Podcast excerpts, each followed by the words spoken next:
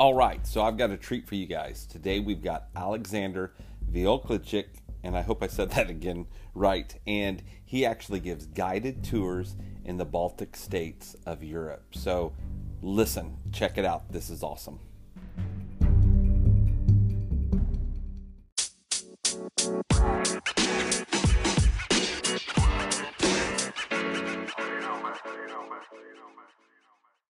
Okay, thank you for joining All Over Overland podcast. My name is Michael, and I am here with uh, Alexander Vioklijic. Did I, did I say that even close?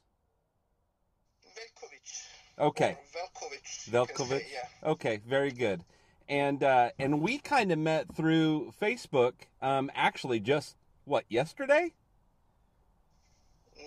Or maybe earlier today. Yeah, maybe earlier today. Yeah, it kind of runs together. And uh, and I was really interested because you actually um, run a guide service, and we'll talk about that here in just a second. But I want to introduce you and have you have a chance to kind of well, I've introduced you, but have a chance for you to kind of tell us um, who you are, where your home base is, and how you got started in off roading. So if you'll quickly just tell us like who you are and, and where you're from.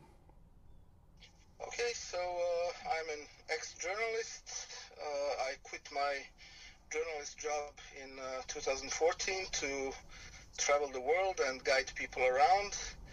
Uh, I was born in Serbia 53 years ago.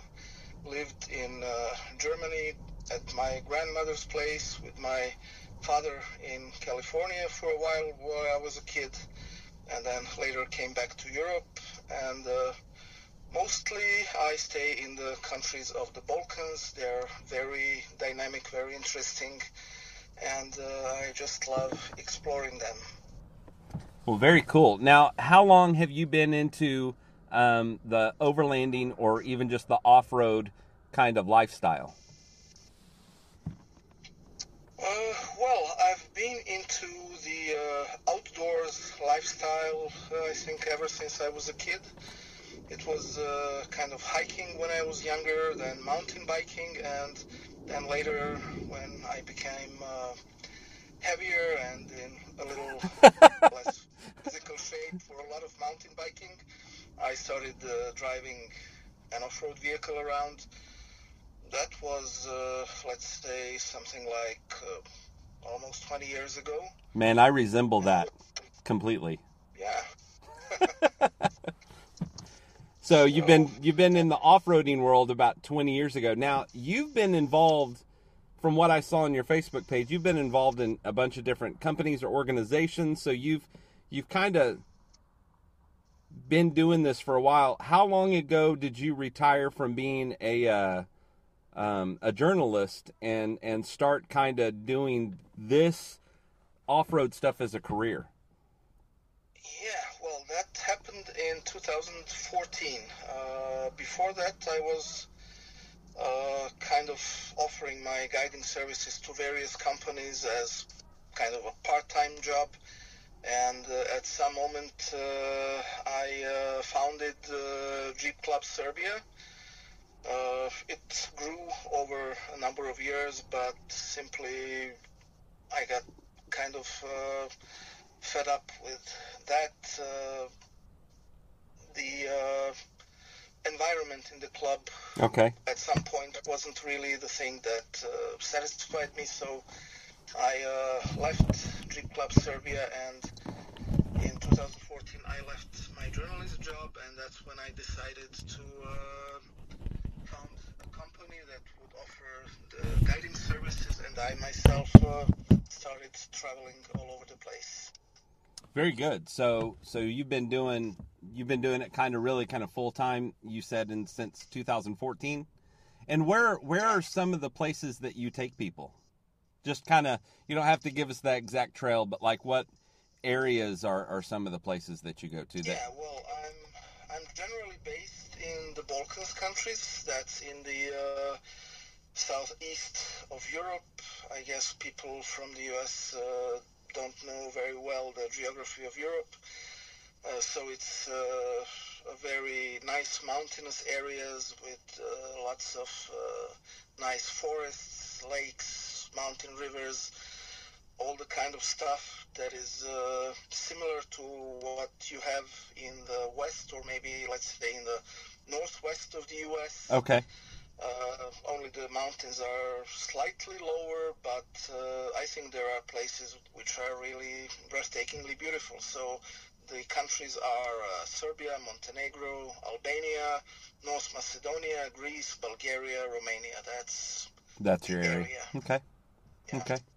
And uh, and so when when when you started doing this, um, you know, like how long? Well, I guess really, how long are the trips that you take people on when you do the guides? How many days? Uh, yeah, well, uh, the uh, average tour is about 10 days. Okay. Uh, I started first with some uh, one week tours, but uh, when people uh, travel from Western Europe to the Balkans, they simply want to see more, to spend some more time there. So, an average of 10 days uh, turned out to be the optimal time frame. Okay. And then when people sign up to do this, do they bring their own vehicle? Are there vehicles they can rent? How does how does that work? Coming from the United States, Yeah. like if I was to come and do this, would I need to ship a vehicle over or are there vehicles there that I can rent? Well, there some limited possibilities for vehicle rental, but uh, not many companies in Serbia actually offer that. Okay.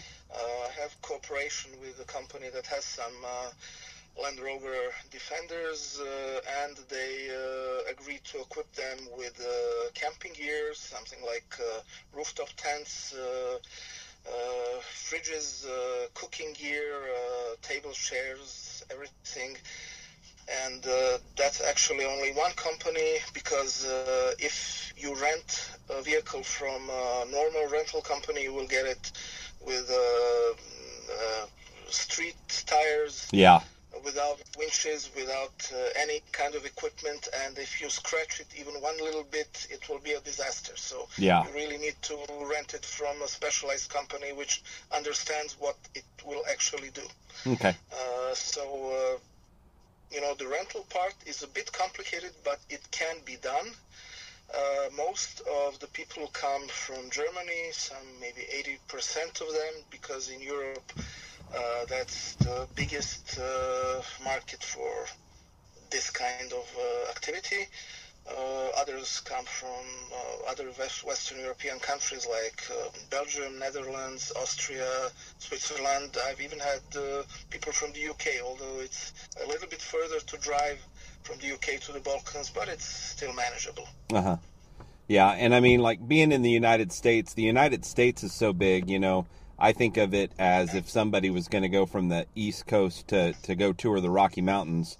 Obviously, you've got a long drive ahead of you um, to get there, and then to do a ten day tour. So, kind of the same kind of thing. You've got people somewhat locally, at least in that continent, that that drive to you and and uh, and use their vehicle most of the time for the guided tours you take them on. Correct. Yeah, well, distance between, for example, Germany and Serbia is about uh, 1,500, 600 kilometers. That's about 1,000 miles. So Okay. that's still not too much. Yeah, yeah, that's not too At bad. least I think so. Yeah, yeah. Um, now let me ask, um, since since we're we're car guys, we're off road guys. What vehicle um, are you currently driving when you take people out? Uh, yeah, well, I uh, use a, a Grand Cherokee WJ, uh, which turned out to be the vehicle which uh, offers the most for uh, the least money. I mean, as a used vehicle, Mm-hmm. uh, it may be not as robust as some others, but uh, parts are not expensive and uh, it's fairly uh, simple to maintain. So it's very good vehicle, from my opinion, uh, for this kind of activity. Okay, now and that's interesting because being here in the United States, that's obviously a vehicle that we're very familiar here, and and even here, it's it's a relatively inexpensive platform to get into, and there's a lot of aftermarket parts available for it, and uh, it's a very underrated overland vehicle here in the United States, even. So, what's curious to me is that now do they have do they have dealerships there um, that you can get that from, or was that an imported vehicle that you bought used? Well, uh, my uh, uh, vehicle was imported from uh, from the United Kingdom sometime around 2008. I was not uh, the guy who imported it. I bought it uh, as a third hand or something like that, and then it was converted to from right hand drive to left hand drive. So it's some kind of a Frankenstein, but it worked very well. but uh, yeah, uh, we do have uh, Jeep dealerships here, and they sell pretty well. Okay. So uh, it's not a problem to get uh, original parts from the dealers, but of course the original parts are more expensive than uh, some aftermarket parts. Uh, we can also get aftermarket parts uh, sometimes in Europe. Sometimes it's even not too expensive to order them from the US, depending on which part it is. I tell you what, and that's where the internet has really connected the world. Um, you know, because you can pretty much get anything shipped anywhere throughout the world now. Um, Yeah, exactly.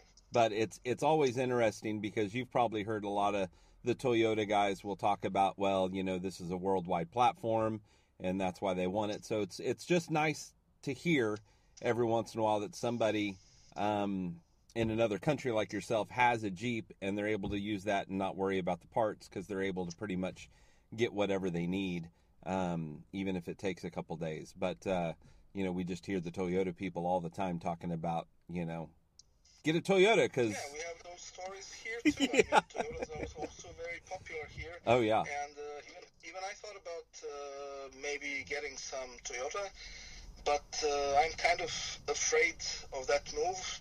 Uh, I mean, uh, many parts would probably last a bit longer uh, on a Toyota, but also uh, those parts are more expensive. So, Yes. uh, uh, in terms of money, it's the same in the end.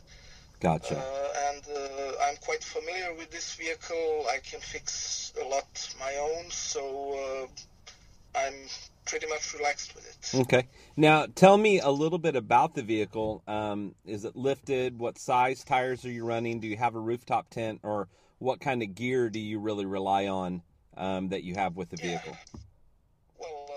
My philosophy was to modify it uh, as little as possible to make it capable of doing this job. So not to overreact in the modifications. Uh, so I lifted it uh, only some two inches, and uh, that was enough to fit in uh, tires which are about uh, 32 inches in diameter. With a two-inch lift, uh, you simply cannot fit bigger tires. For Yeah. 33 or 35 inch, you need much bigger lift. Uh, I fit in a winch. Uh, I also have a snorkel and a rooftop tent, and that is about the basic uh, configuration of the car. Very good, very good. Yeah, I have a. So I drive a Jeep Liberty. Um, I drive the KK, which is the newer edition of the Jeep Liberty, and uh, and so, yeah, I mean, it doesn't need to be a crazy tall vehicle to be able to do what we enjoy. Um, you don't, you're not rock crawling. You're just going over, you know, kind of some rough terrain. But I will tell you that I've watched a few of the videos that you have, and I'm blown away with the landscape and the places that you go. Um, I just didn't know, you know, be it maybe that I, that I live in the United States, I've been to Europe and, and I've traveled around, but I was surprised to see some of the terrain that you have that you're able to go through um, and have available to you. Because, and I also didn't know there was enough available land um, in Europe. I, I thought main, mainly it was all bought up. Um, and uh, so, you do you have? I guess what I'm trying to ask do you have enough public land available or do you have to use private land and get permission to get on people's property Yeah, that's uh, the biggest quality of the Balkans. Uh, there is still relatively small amount of uh, private land, and even where the uh, just a moment, what happened now? no we're good Are it we just be, online? yeah we're still here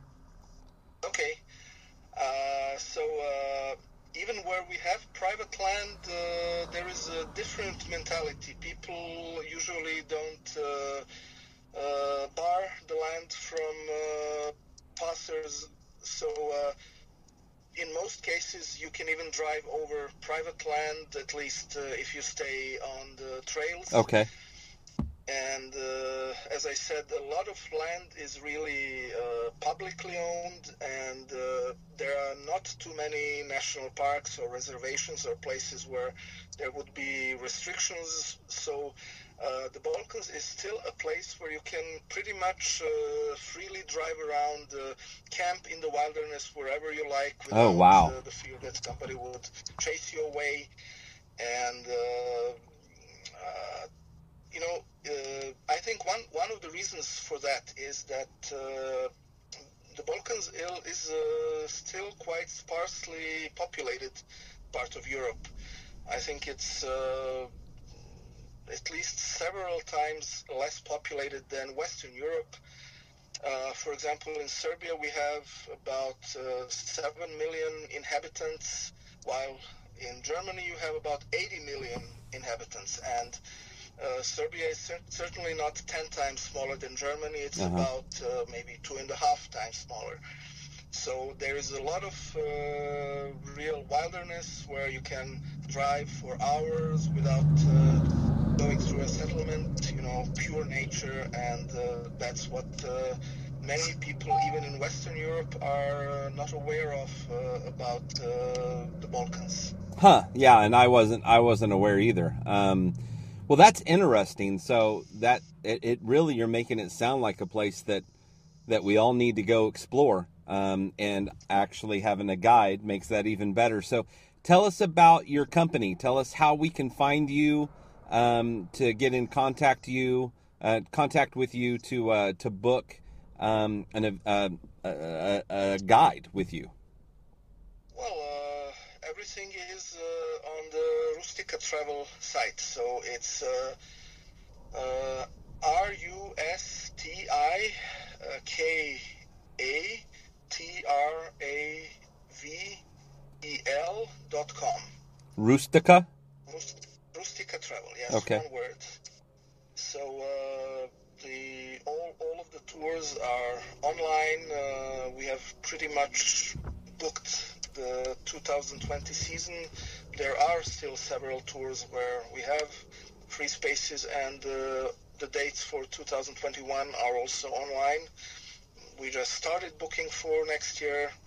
So uh, you'll get a lot of pictures, videos, uh, all of the material is there. So I think you will find uh, quite much uh, data on where it all takes place and uh, what you need. Okay.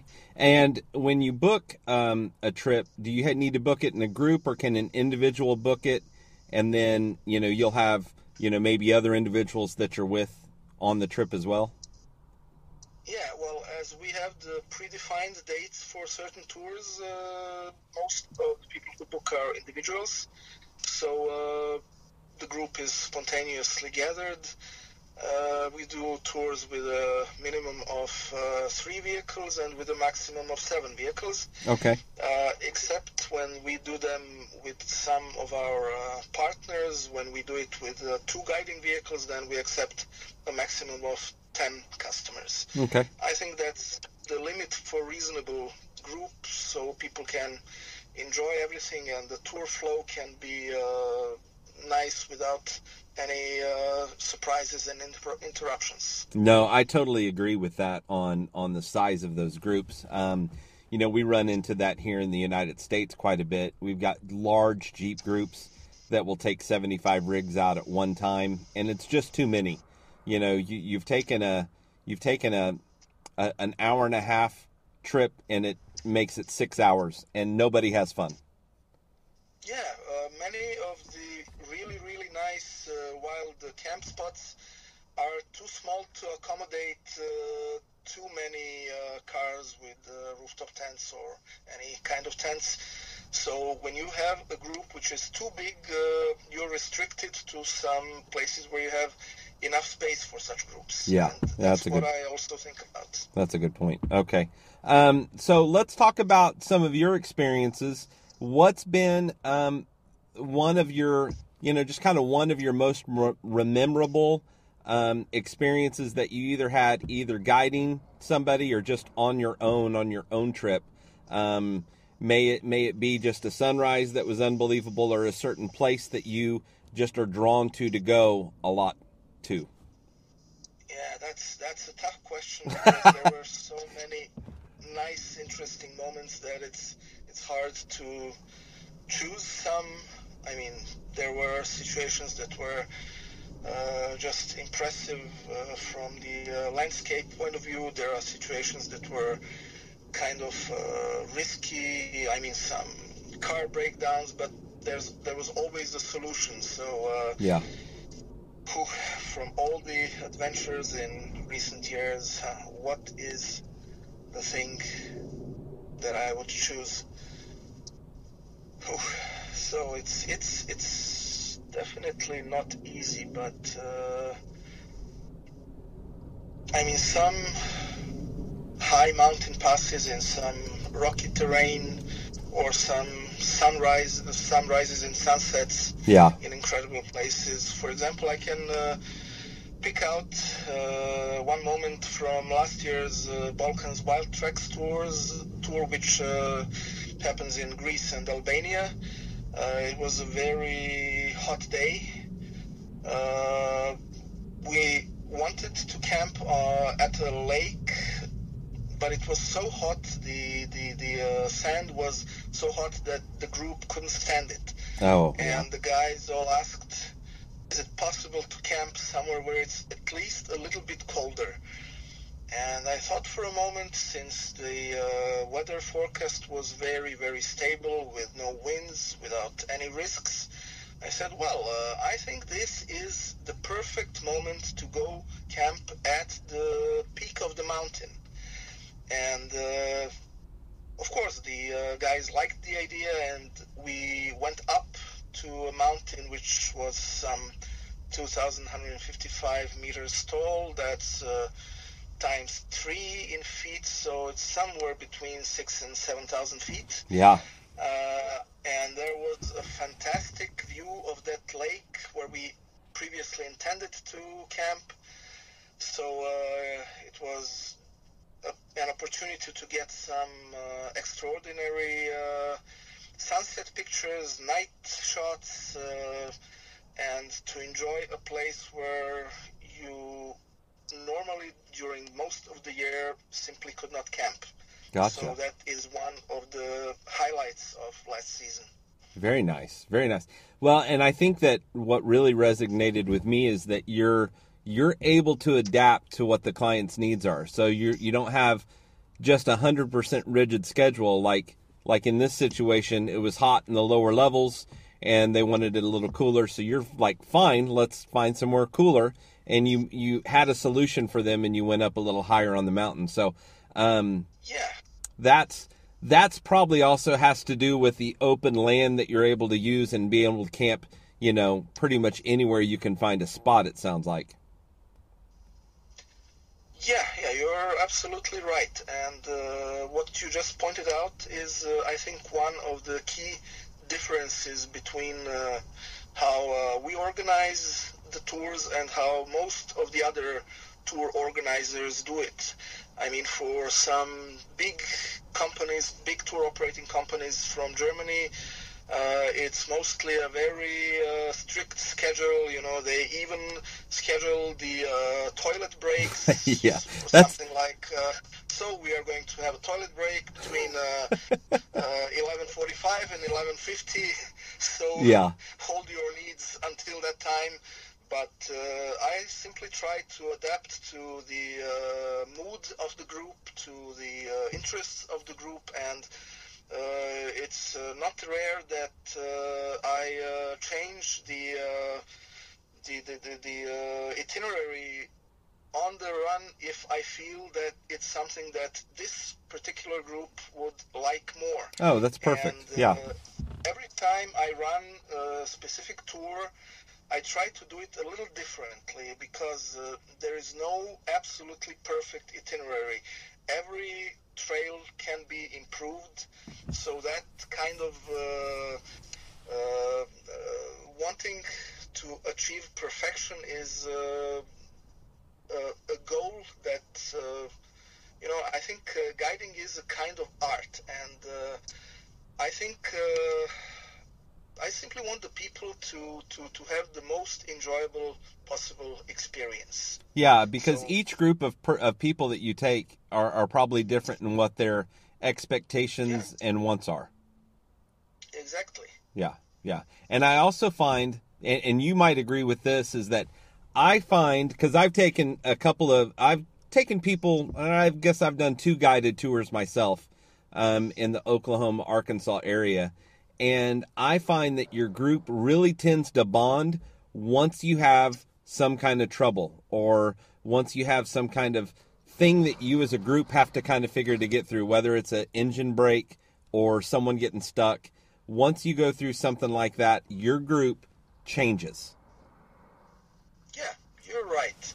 Uh, I also noticed that uh, in the beginning, on day one, it's a group of strangers, but on the last day, it's a group of friends. Yes. And uh, yeah. that's something I particularly like like about this because uh, small groups uh, have a tendency to form a stronger bond, and uh, I often uh, have uh, questions from my customers uh, like uh, uh, they remember the people they uh, met on previous tours, and they ask, for example, is he going to a tour next year? So I want to book the same tour like he does, you know, they simply, uh, I mean, that friendship that develops in my teams is something that I'm really, really fond of.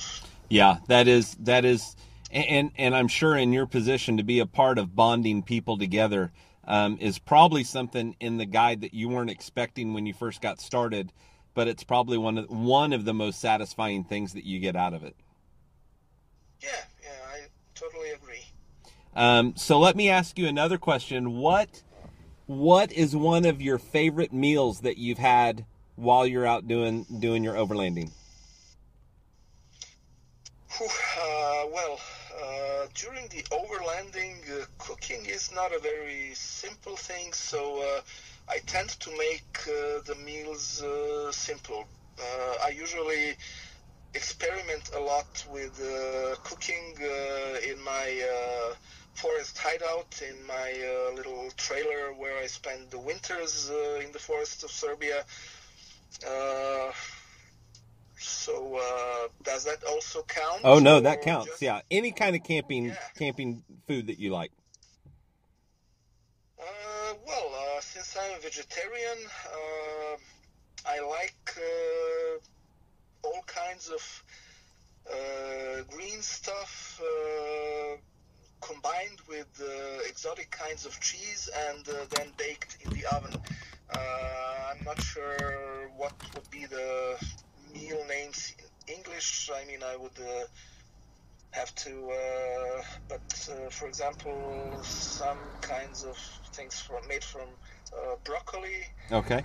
And yeah, cauliflower, maybe. Some, sorry. Do you guys have cauliflower there? Yeah, yeah. We also have cauliflower. Yeah. That's also a very nice thing to use. Uh, making things of beans is also uh, a good thing. You can prepare beans in uh, many different ways. Oh yeah. Uh, mixed with all kinds of other in- ingredients. So that's also something that I very much like playing with. And uh, salads. well, the, my favorite salad is the green salad. I don't know if that's the name in uh, English. Yeah. But uh, yeah. Yeah. So mixed with uh, a little bit of uh, olive oil and uh, and uh, the lemon lemon juice. Well, that's a very healthy salad to eat. Yeah. Now, when you guys when you take people out on the on the trips on the guides, do you guys provide food or does each um, vehicle or each individual responsible for their meals for the day? Well, uh, only in cases when we organize uh, some hotel accommodation tours, uh, there is uh, food included. Okay. Uh, but in the uh, wild camping tours, we just uh, make a big uh, campfire in places where we uh, uh, spend the nights, and uh, then uh, we get out the uh, the grilling plates, and people just grill whatever they want on the fire, and uh, that preparing the food together is also a way how people bond. Yes, I you know, agree. having some kind of dinner around the campfire. I agree. I think that some of your best conversations come around cooking and and I enjoy eating other people's food. so I always like Yeah. To everybody to cook what they like and then, you know, if something looks interesting, um you know, and they're willing to share, I I always like to try someone else's food and just like I'm willing to share the food that I'm making with with anybody that would like to try it as well because um, everybody's different. Everybody wants to cook a little different. There might be one guy that you know wants a simple meal and that's what he wants, and then somebody pulls out everything they've got and makes like a gourmet style you know meal out there um, which is it's just fun to see what what people like to do and some people get a lot more enjoyment from cooking um, the meal. And you know let's face it sometimes you get around the campfire or the campsite and you're like i don't know what to do and um, cooking the meal is a way to give you something to do and uh, and kind of just fill that time of being out on the camp site so Yeah, yeah, I totally agree. I mean, sharing the food is a lot of fun, and uh, uh, not only sharing the food, but also sharing the small talk around the fire. yeah Uh, all, all of those interesting stories usually happen by the campfire during the long evenings, and sometimes we stay by the campfire up to midnight, uh, and you never have enough. oh are you there Yeah, yeah, Okay. I'm there. Uh, I, I thought it no blinked. No, I thought it blinked out for a second. So um, you said sitting around the campfire is a great way to, to talk, and uh, and I don't know that we heard the rest of that. Oh, well, uh, yeah, I, I just said uh, sometimes we get carried away, like uh, sitting by the fire until midnight, and uh, that's really a magical thing to be uh, completely free in the wilderness with all those people. I mean, that's a feeling you just don't get somewhere in towns. No, yeah, that I totally agree. So, well, um, now I've seen a couple videos. Now, do you have a YouTube channel as well, or is that just something we access from the uh, the website itself? Yeah, well, uh, all those videos are also available from the website. Uh, it's a YouTube channel uh, which is called Serbian Outdoor 4x4. Okay. But uh, all the videos that are available in Serbian Outdoor 4x4 uh, are also uh, accessed from the video page uh, on the uh, Rustika travel site. Okay. So uh, there are three places that you can actually access it. Uh, so everything is interconnected. The Rustika travel site is uh, also connected uh, with uh, with my Serbian Outdoor 4, 4x4 blog.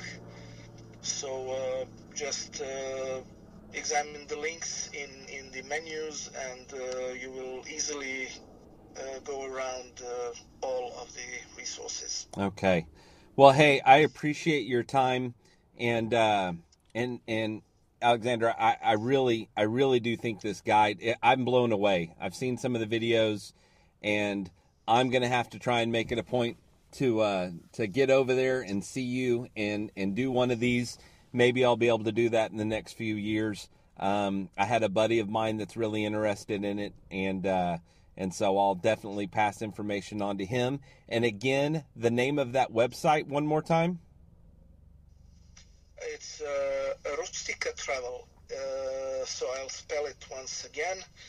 R U S T I K A T R A uh, V E L. Okay. Okay.